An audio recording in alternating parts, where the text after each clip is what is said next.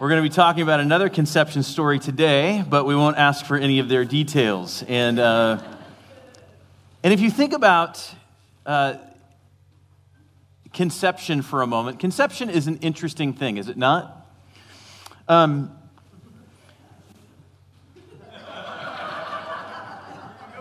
I'm going here, I'm coming, and it, ironically, it was a wonderful segue that I had not planned, um, but I had planned this part, which was to say that conception stories are seldom stories that we want to spend much time talking about. More so, we don't ever really want to hear how we were conceived. Right? Yet, in Scripture, we are given a wonderful picture and a wonderful account of the conception of the promised Messiah, that is Jesus.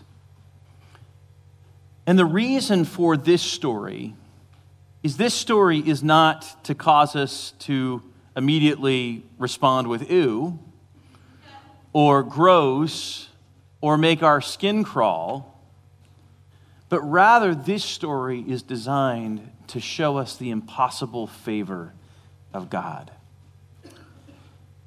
And so Luke takes time showing us a picture of the conception of our Messiah. And it is in this conception that we see the impossible favor of God displayed towards us.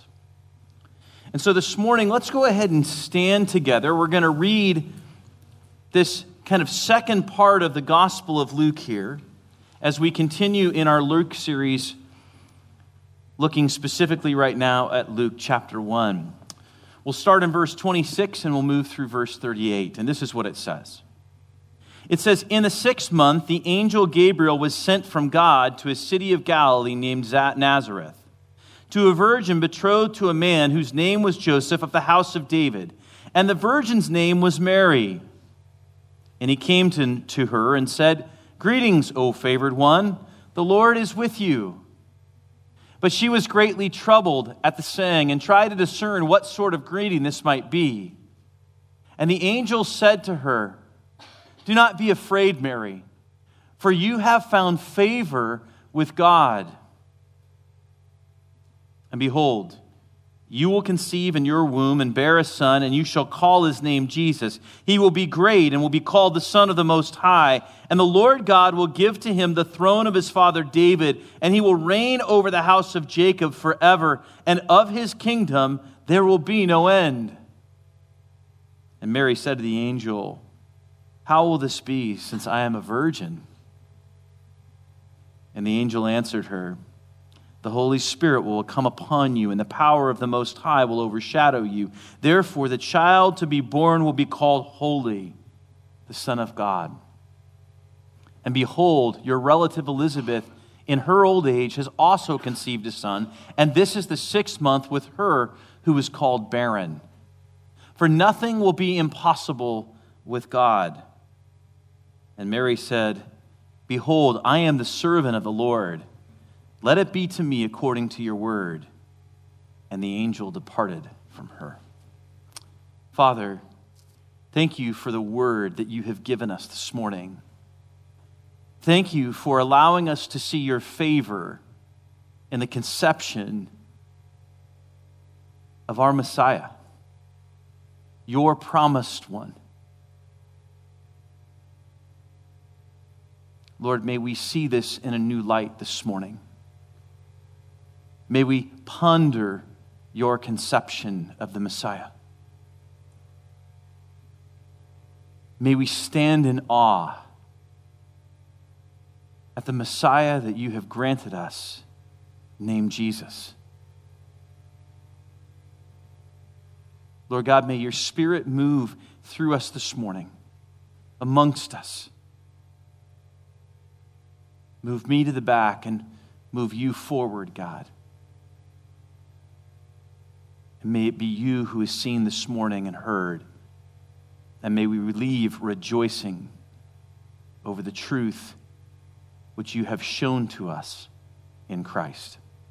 And we ask this in your name. Amen.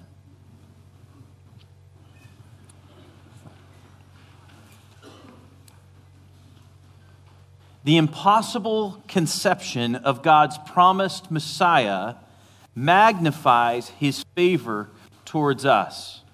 The impossible conception of God's promised Messiah magnifies his favor towards us.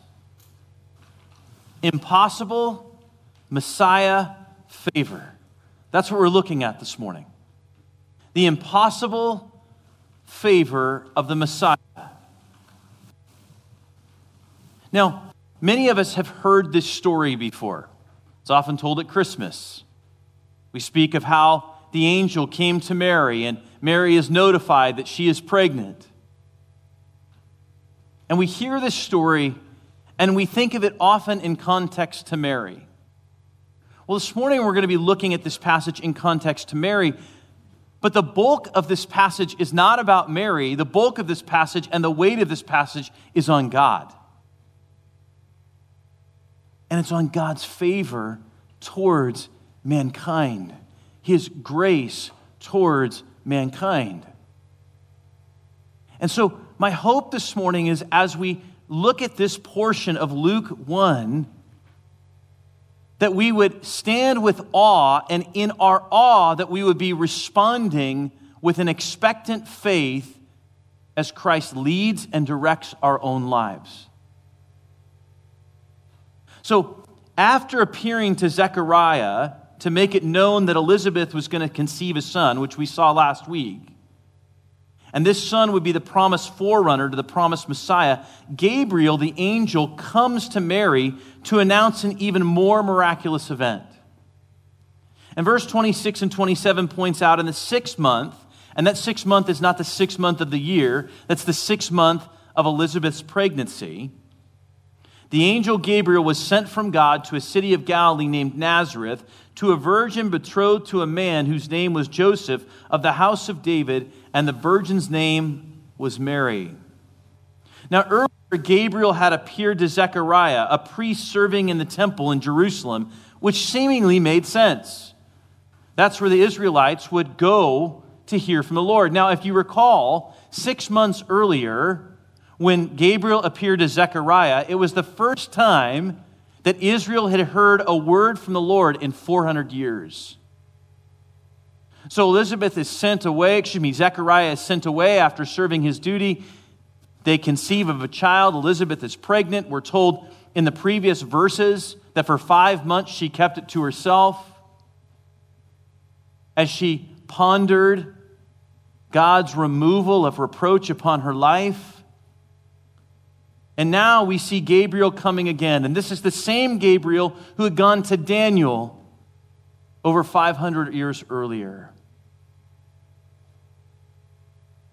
Whenever you see Gabriel in the scripture, know that he is proclaiming the coming Christ, of what is to come. And so Gabriel here is not appearing in a temple. He's not appearing at the place that they would expect to see an angel. He's appearing in Nazareth.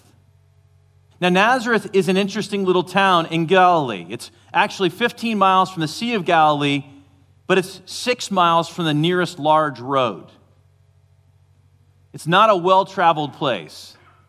It has one well at the center of town. It was considered to be a town that had very poor water supply to it, and it was a poor town. It was very unremarkable. It is in Nazareth. And the reason that Nathanael, when the disciple Nathanael is told by Philip that they have found the Messiah, Nathanael says those simple words Can anything good come out of Nazareth? Now I'll share with you. I no longer try to compare towns or cities to Nazareth. The few times I have tried, it has cost me dearly because people have always been present from those towns. And so I won't mention a town in Sonoma County that reminds me of Nazareth so that no one can be offended. However, it sits north of Healdsburg in Geyserville.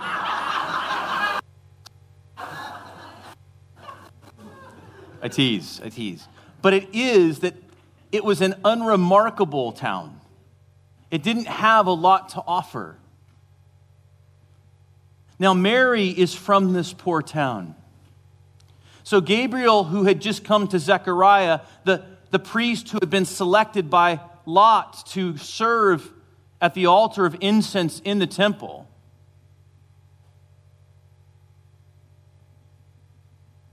well, that kind of makes sense. But Mary, a poor teenage girl from the town of Nazareth, this is interesting. And we're told here that she is a virgin, and her virginity is mentioned to highlight her purity, and that she had not had sex with any man. There's an immediate emphasis on the fact of her own purity, her, her righteousness. Now, this is not to say that she is without sin, she is with sin. But it's pointing to the fact that she had had she had not had sex with any man. And she was betrothed to Joseph. And, and the idea of betrothal, we don't really understand today, in part because we don't have arranged marriages, and in part because cultures around arranged marriages have even changed. But typically speaking, there was three steps to marriage. One was engagement, then betrothal, and then marriage. Now, engagement, I don't even think that I would call it engagement today, but engagement was where two fathers would come together and say, Yes, I want my son to marry your daughter, and your daughter to marry my son. Being betrothed then was then that those two fathers would come together and make a formal agreement with those two individuals, with the man and the woman, and they would vow to one another and they would make vows to one another. And it is in that process in which the father of the male would then pay the father of the female, usually with a dowry if they could afford to do so. And it was a legally binding agreement that these two were going to be married. In part, betrothals were done because individuals were at a distance. In part, they were done because early in the process, you might want somebody to be married for that daughter or that son not to be taken.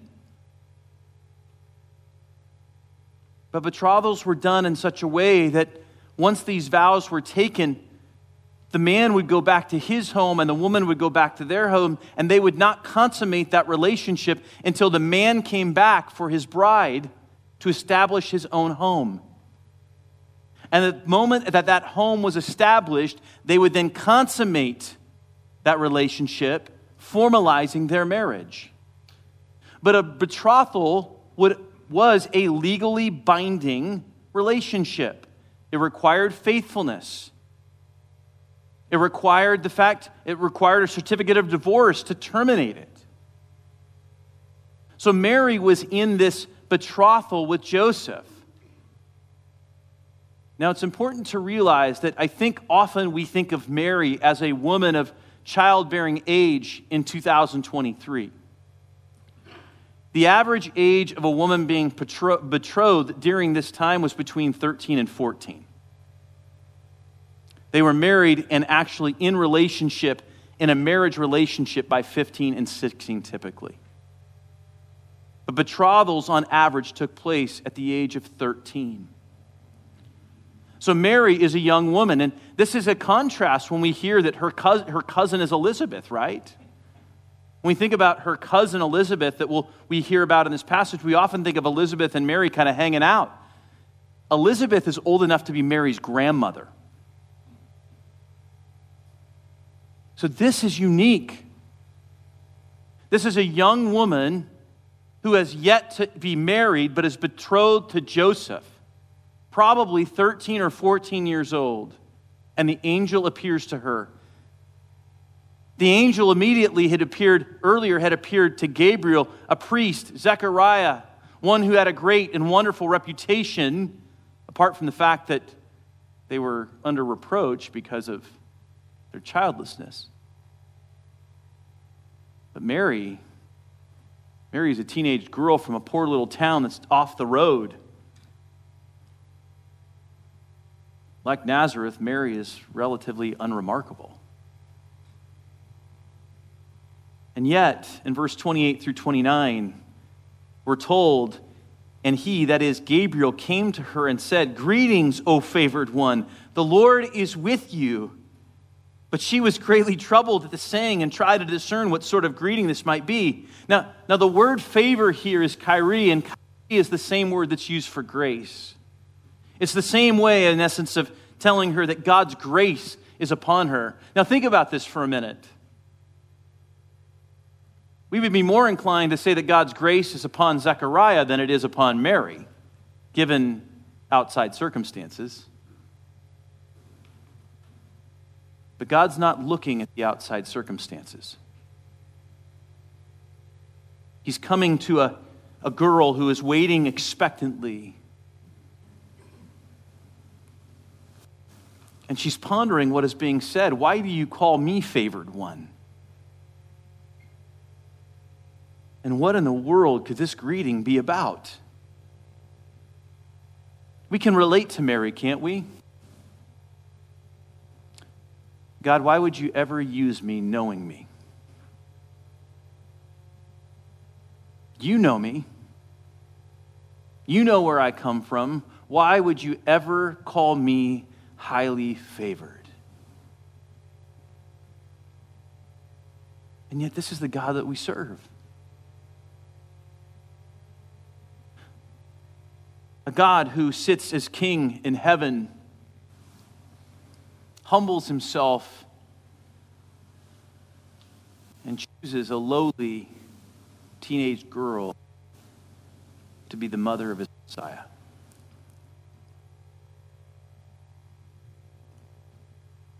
Well, this word troubled here means that she was greatly confused. It's not referencing the fact that she was bothered, it literally means to be greatly confused. She just didn't understand. Spiritual blessing was often tied to wealth and prosperity in that age. We saw last week that it was also tied to what people thought was having children. And so if you were childless or you were poor, you were seen as not under the blessing of God. And this rocks her world because he calls her favored. Says, And the angel said to her, Do not be afraid, Mary, for you have found favor with God. Immediately, he addresses her concern. You can imagine for a second. Ever been in your life where God has called you to something and you're like, you got the wrong guy? I can't tell you the times in my life where there have been times where God has directed me into something and I'm like, Lord, I don't think you got the right guy. It's not even something I want to do, which is probably the biggest reason, right? Or I'm scared, like, God, I don't have any more energy for this. You got the wrong person. God, do you realize that five minutes ago, before you prompted me in this way, that my heart was kind of cursing you or cursing the circumstance? You got the wrong person. Mary was pondering in her heart God, you got the right person? Are you sure it's me? Gabriel, did you knock on the right door? And he says, Do not be afraid. Why? Because, Mary, you have found favor with God. His grace has found you. That's what he's saying. We are all in that same boat. Everyone who has their eyes open to the gospel of Jesus Christ, God's grace has found you. He found you. You didn't find him. He came to you. He drew you to himself. He found you. That is the favor of God. Matthew Henry puts it well when he says, Those that have found favor with God should not give way to disquieting, distrustful fears. Oh, God, you got the wrong person. God didn't make a mistake with you. He didn't.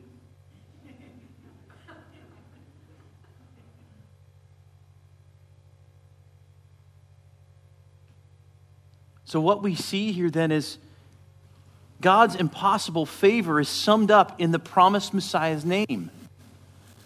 He actually shows us his favor. The first thing he says here is, And behold, you will conceive in your womb and bear a son, and you shall call his name Jesus. Jesus simply means or the God who saves.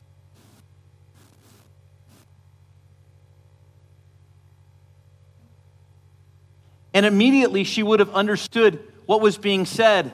She would have understood it in light of Isaiah 7:14 which says, "Therefore the Lord himself will give you a sign: behold the virgin shall conceive and bear a son and shall call his name Emmanuel." Think about this. This lowly teenage girl all of a sudden realizing that God is going to use her. What an awesome thing. It's awesome enough that you sent your angel to speak to me to say that I'm favored, but oh, by the way, I'm going to give you the blessing of experiencing the Messiah, carrying the Messiah, and caring for the Messiah. Matthew 121, Joseph is told, Mary will bear a son, and you shall call his name Jesus, for he will save his people from their sins. This Messiah is the promised Savior. God had chosen to use Mary, this teenage woman from a poor and lowly town, to birth his promised Messiah. That's favor. That's God's grace. And it's the same grace that we receive from Jesus, that he is our Savior. But this Messiah wouldn't simply be a Savior. It says in verse 32 He will be great and will be called the Son of the Most High, and the Lord God will give to him the throne of his father David, and he will reign over the house of Jacob forever, and of his kingdom there will be no end. He's called Son of Most High, he's King. That this Jesus will be King. This Jesus, born of this woman from Nazareth, will be King. Now, we just saw yesterday, some did, if we saw the coronation of a king in England. Now, this king did not come from a poor and lowly family. In fact, one of these king's grandchildren, what, four years of age, five years of age, is worth $4 billion.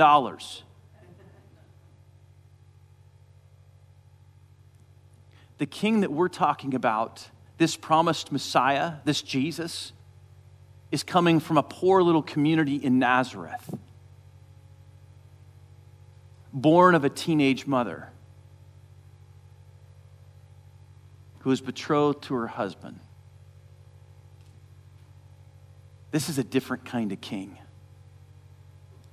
But this king will be called Son of the Most High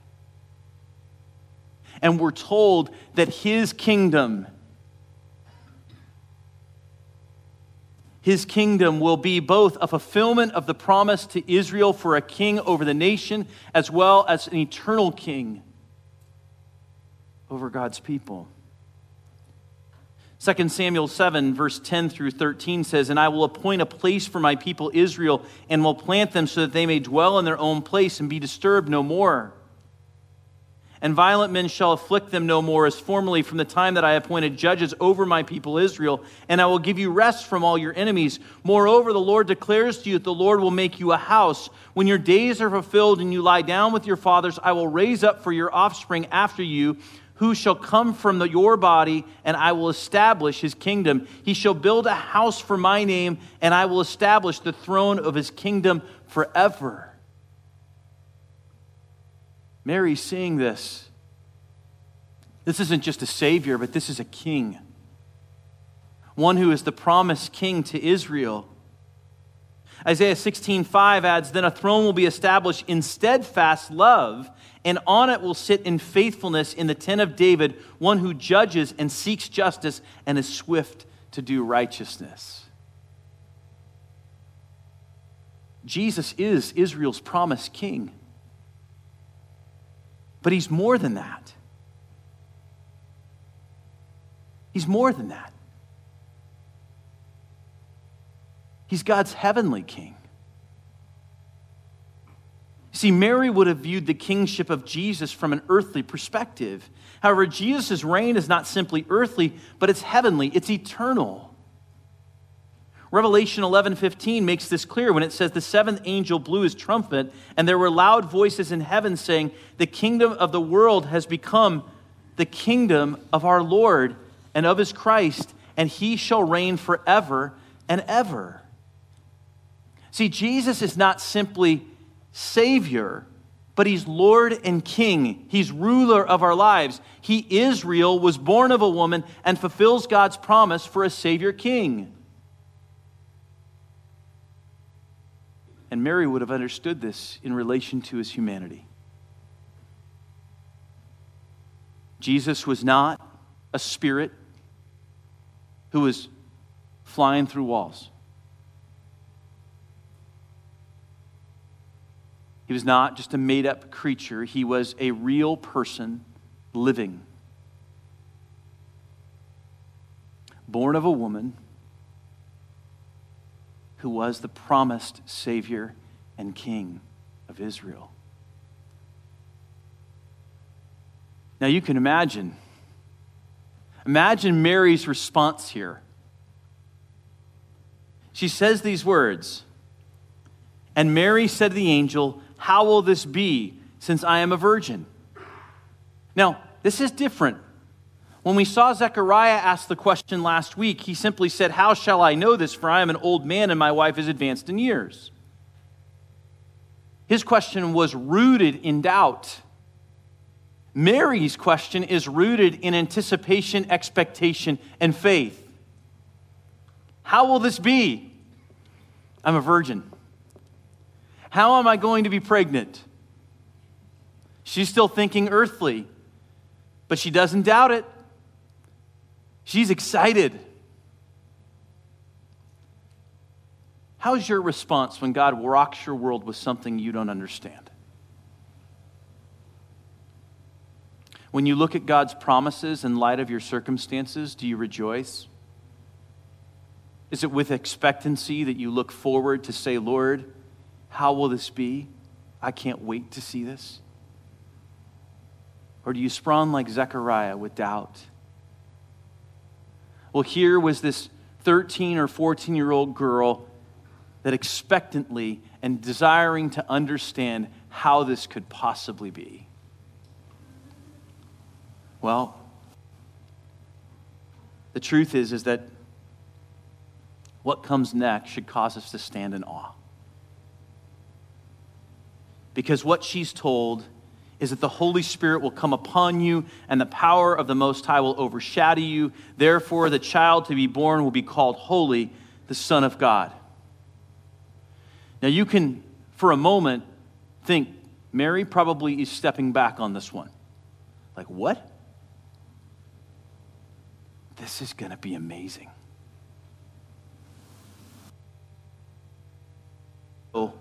Means to cover or to shade. It is the, the same idea of the Shekinah glory that is seen in Exodus 24 16 through 18. When the glory of the Lord dwelt on Mount Sinai, and the Lord, excuse me, and the cloud covered it six days. And on the seventh day, he called to Moses out of the midst of the cloud. Now, the appearance of the glory of the Lord was like a devouring fire on the top of the mountain in the sight of the people of Israel. Moses entered the cloud and went up on the mountain, and Moses was on the mountain 40 days and 40 nights the Holy Spirit descends or covers Mary and conceives.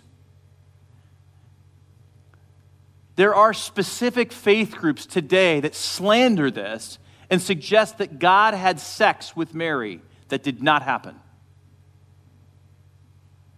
It is that his glory overshadowed Mary and the child, the Christ child, Christ incarnate, was conceived.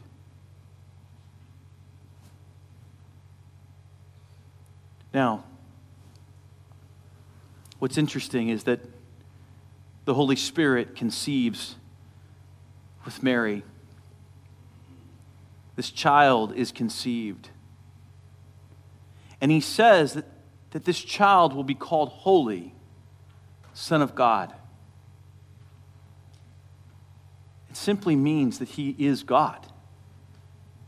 It means that he is God.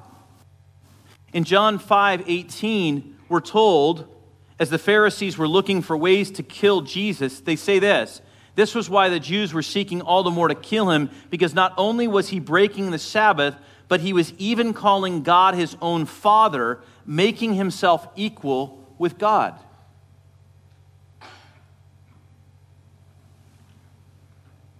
To say that you were the Son of God is to say that you are God.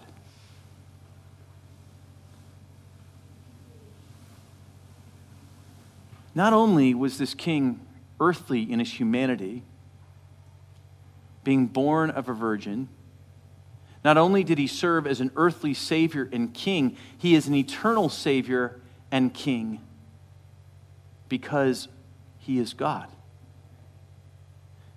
He is 100% human and 100% God, in the same way that we are 100% human and 100% soul.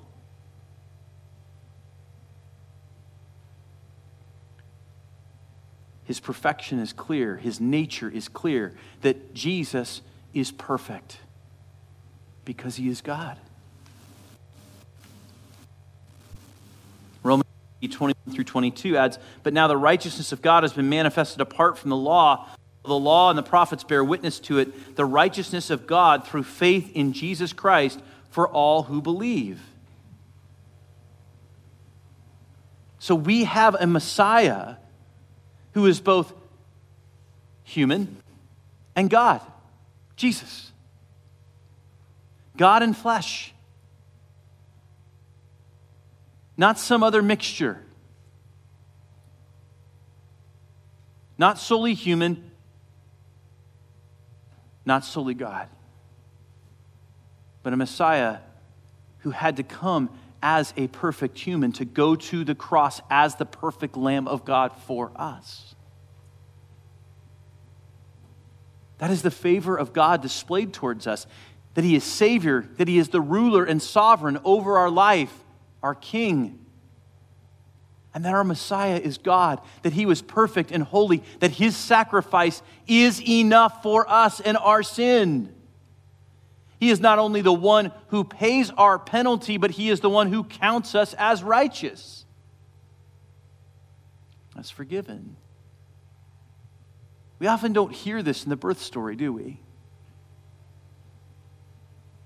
That God was already giving us a full picture of His favor through the conception of His Messiah. You and I are no different than Mary. We too are in need of God's favor. We too have God's favor through this same Messiah. And in the same way that God made himself known to Mary, he has made himself known to us through the Messiah.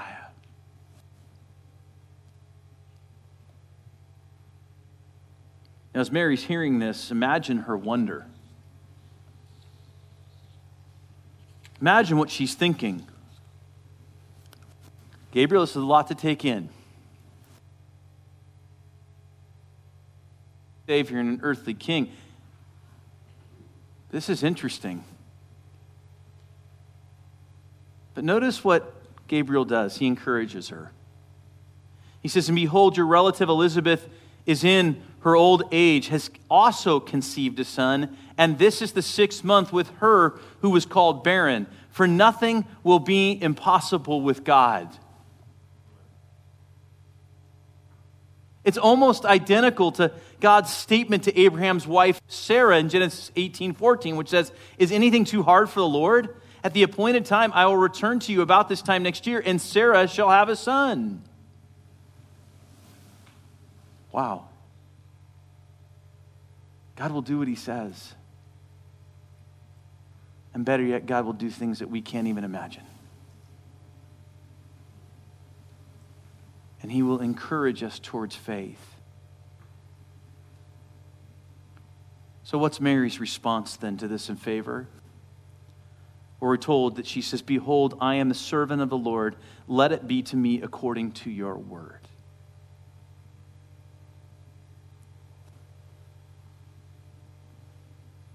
Understand that Mary's response here, that her fear and the coming days of all the things that could be unexpected are completely trumped by the present favor and future favor of God.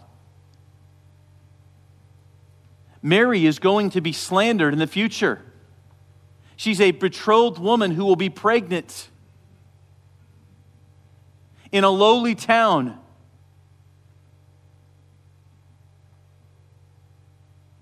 She'll be shamed, most likely. She'll be demeaned, most likely. And we know from Matthew that Joseph, out of trying to honor her, was actually going to, to give her kind of this get away from her and give her even a certificate of divorce. And God steps in and says, No. Can you imagine today? Yeah, I got, I got pregnant, but uh, yeah, I didn't have sex. Everybody around you be like, You're lying. You're lying. Right? I know you didn't. I know you didn't.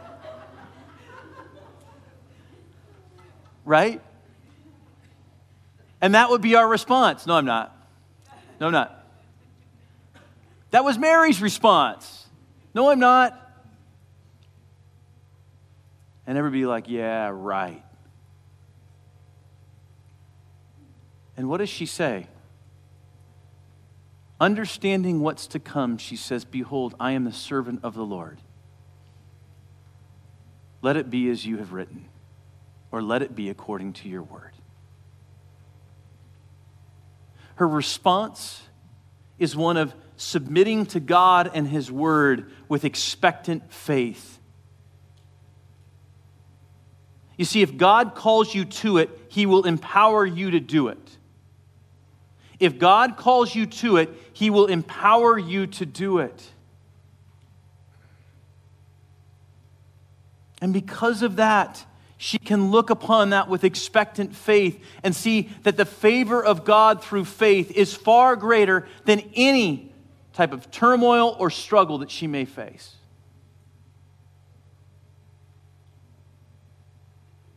When we understand God's favor, all these other things go by the wayside. Mary was content to be a servant of God. Are you content to be a servant of God? Where are you finding your contentment? Are you finding it as men? Are you finding it in women? Are you finding it in your children? Are you finding it in your possessions, your material likes or dislikes? Are you finding it in affirmation? Where are you finding it? Because the truth is, is we will not submit to God fully with expectant faith if we are seeking our contentment from anything other than the promised Messiah, Jesus. Mary found her contentment in Christ, in the Lord, and she was excited for the Lord's work in her life.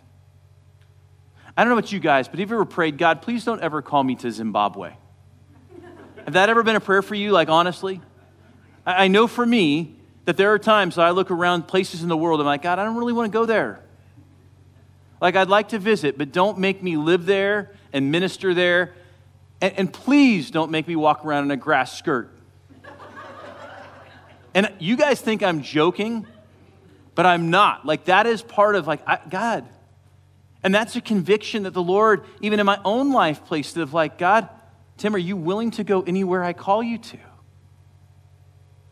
Are we willing to go where God has called us to? Are we willing to say that being with God and following God that that's better than any other option? Do we live with expectant faith? Christ, his promises will come to fulfillment in my life, and that his promises can be trusted? Or do I try to manufacture it myself? Do I find contentment in other things? Do I find pleasure in other things first and primarily? Or do I expectantly look to see that when God is moving, it'll be far greater than I could ever imagine? Mary had no idea what was going to come. I can imagine that when she first saw Jesus' ministry, she must have rejoiced seeing that this truly was the Son of God and that he could do miracles beyond all things. But I don't think she ever was prepared for the day that he went to the cross.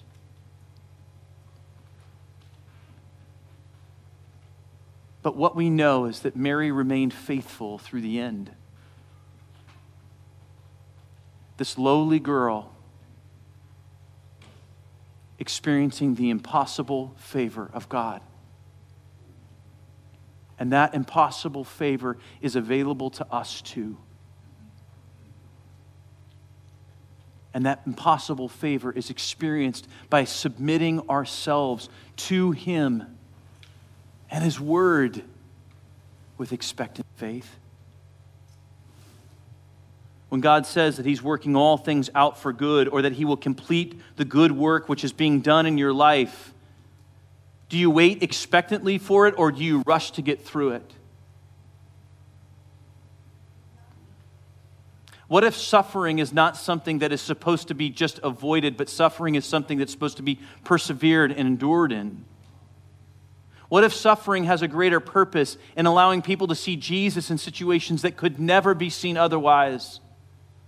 What if suffering builds within you a faith that is so strengthened that you ought to step out and you want to go to Zimbabwe or someplace else that God is calling to you that you never thought before? Our goal is to live expectantly, trusting that the promises of God will come true as we submit to Him in faith. That is the impossible favor of God. You see, Philippians 1 6 says, And I am sure of this, that he who began a good work in you will bring it to completion at the day of Jesus Christ. Trust him. Submit to him. Know that his favor as, his favor as Savior and King is one part of it, but it is the fact that in his favor, he is also giving you a Messiah who is himself God. And that a part of that favor is that he has placed his spirit inside those who have believed on him. You see, the distinction between the angels and believers are simply this. And when I speak of angels, what I'm talking about right now are the fallen angels. We're told in James that even the demons believe. Belief, as we see here, acknowledges not just that Jesus is a Savior, but acknowledges that He is King, that He is Lord and that God did the resurrecting work. It is that our salvation is rooted in the fact that He is both Savior and King. Have we submitted to Christ? Have we confessed Him as both Savior, the one who has died for our sins and been resurrected, and Lord, ruler of our life. I think the belief part is often fairly straightforward. But God didn't ask for simple belief, He asked for surrender. And our faith is rooted in a belief that leads us to surrender. And they are not separated from one another. And that is clearly seen in the name of our Messiah that he is Savior and King and God. Father, thank you that we can see, God, your work, the bringing about of your Messiah, that your favor is demonstrated all through it, your grace.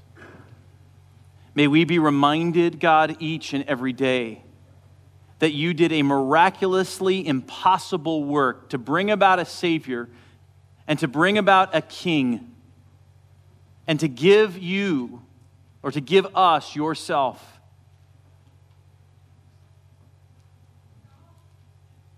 Lord God, as we look upon the conception story of